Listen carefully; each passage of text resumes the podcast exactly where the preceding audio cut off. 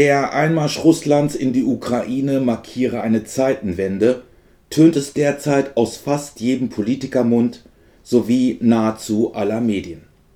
Das ist Propaganda. Richtig ist, dass die Fieberkurve der aktuellen, allerdings auch schon bereits wieder drei Jahrzehnte alten imperialistischen Weltunordnung, die der bipolaren ab den 1990er Jahren folgte, besorgniserregend nach oben geschnellt ist. Und zwar so sehr, dass nun sogar die Ukraine-Krise selbst sehr leicht zum direkten Auslöser eines dritten Weltkrieges werden könnte, mittelbar ohnehin. Die gegenwärtige Situation gleicht frappierend der vor 1914, dem Jahr des Ausbruchs des Ersten Weltkriegs. Auch ihm gingen zahlreiche Krisen voran, die schließlich zur Formierung der Mächtegruppen führten, die dann gegeneinander antraten, in jenem ersten, mit industriell hergestellten Massenvernichtungswaffen ausgetragenen Gemetzel um Rohstoffe, Absatzgebiete, strategische Höhen, landwirtschaftliche Ressourcen und Vorteilen im immerwährenden Konkurrenzkampf, solange die Welt eine kapitalistische ist.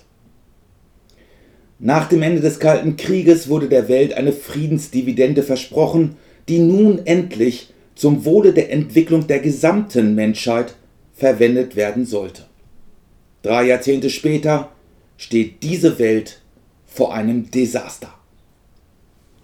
Ein System kollektiver Friedenssicherung wurde nicht errichtet, auch in Europa nicht. Am Anfang dieser neuen Weltordnung stand wie ein Menetekel der Krieg gegen den Irak und das eben erst wiedervereinigte Deutschland läutete mit der Anerkennung Sloweniens und Kroatiens die Zerschlagung Jugoslawiens ein. Seither reihen sich die sich gegenseitig an Brutalität übertreffenden staatlichen Gewaltakte von Krieg, Folter, Willkür, Erpressungen und Drohungen wie an einer hässlichen Perlenkette auf, doch eben diese Gewalt will das westliche Auge erst erblickt haben beim Einmarsch Russlands in die Ukraine.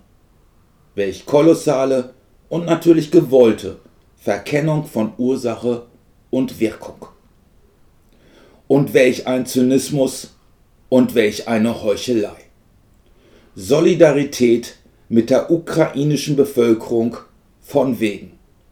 Vielmehr wurde sie zum Spielball gemacht beim Zug der NATO-Mächtegruppen gen Osten. Wieso musste denn auch noch die Ukraine dem Einflussgebiet der Westmächte zugeschlagen werden? Warum konnte sie nicht neutral bleiben als Pufferstaat zwischen West und Ost, wenn man schon zu keiner besseren Alternative als diese zu kommen in der Lage war? Um Russland zu schwächen, wie es Brzezinski schon in den 1990er Jahren entwickelte in seinem The Grand Chessboard American Primacy and its Geostrategic Imperatives. Und sagt der Titel dieses Buches nicht schon alles? Um sich den Zugriff zu sichern auf ein Land von außerordentlicher strategischer Bedeutung, auf seine reichen Rohstoffvorkommen und seine fruchtbare Schwarzerde.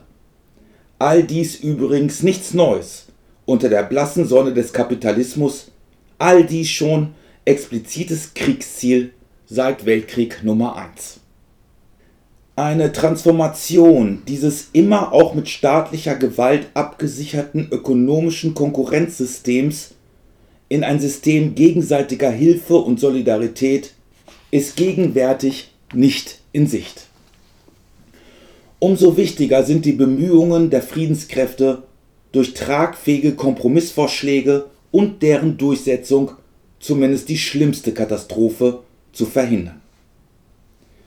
Aber die drei Jahrzehnte, die dem Ende der Systemkonkurrenz folgten, mit ihrer Gewalt, ihren Aufrüstungen, die schon jetzt bei zwei Billionen Dollar jedes Jahr liegen, mit zwei Milliarden Menschen auf unserem Planeten, die unter furchtbarsten Bedingungen zu leben gezwungen sind, mit ihrer Überausbeutung der Natur, die die Lebensgrundlagen zumindest großer Teile der Menschheit dauerhaft zu zerstören drohen.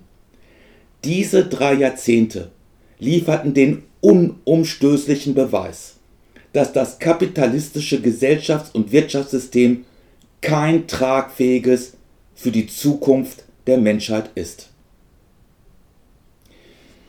Am 26. Februar, zwei Tage nach dem völkerrechtswidrigen Einmarsch Russlands in die Ukraine, erhob der Magistrat der Stadt Marburg den Anspruch, eine Friedensmanifestation vor dem Erwin-Piscator-Haus abhalten zu wollen. Davon konnte allerdings keine Rede sein. Die Reden der Marburger Politik und der Kirchen reihten sich umstandslos und einseitig in das transatlantische Narrativ ein. Und die Vertreterin der Marburger Friedensbewegung, die bei klarer Zurückweisung des russischen Einmarsches in die Ukraine eine differenzierte Analyse des Konflikts anmahnte, die in der Tat Voraussetzung einer diplomatischen Lösung ist, die dabei, es war förmlich mit der Hand zu greifen, Formulierungen suchte, die die Chance hätten, Gehör zu finden in dieser aufgeputschten Stimmung. Sie wurde förmlich vom Redepult weggebuht und wüst beschimpft. Wir müssen einander zuhören, konnte sie noch sagen, bevor ihr der Oberbürgermeister Thomas Spieß das Mikrofon aus der Hand nahm, nicht um als Ausrichter dieser sogenannten Friedensveranstaltung ihr Rederecht vor dem krakelenden Teil der Zuhörerinnenschaft zu verteidigen, nein, um sie unter dem Applaus dieser Menge zum Schweigen zu bringen. Unfassbar. Eine Vertreterin der Marburger Friedensbewegung wird auf einer sogenannten Friedensmanifestation der Stadt Marburg unter dem Gejohle eines nicht geringen Teils der über 3000 anwesenden Menschen unter Mithilfe des Oberbürgermeisters Spieß vom Podium gebrüllt.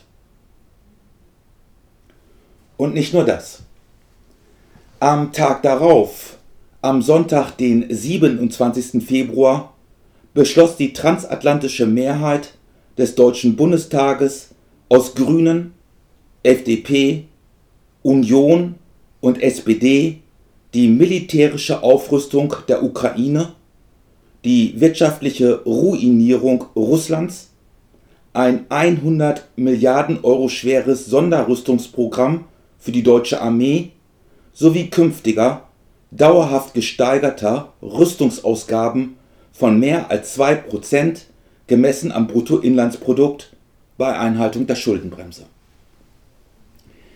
Dieses Programm einer aggressiven Außenpolitik wird in Form von steigenden Rohstoffpreisen sowie eingesparten Leistungen des Staates in Soziales, Bildung sowie Infrastruktur großen Teilen der deutschen Bevölkerung erhebliche Belastungen bringen, einer Bevölkerung, die bislang zumindest größtenteils überhaupt nicht kriegerisch eingestellt ist.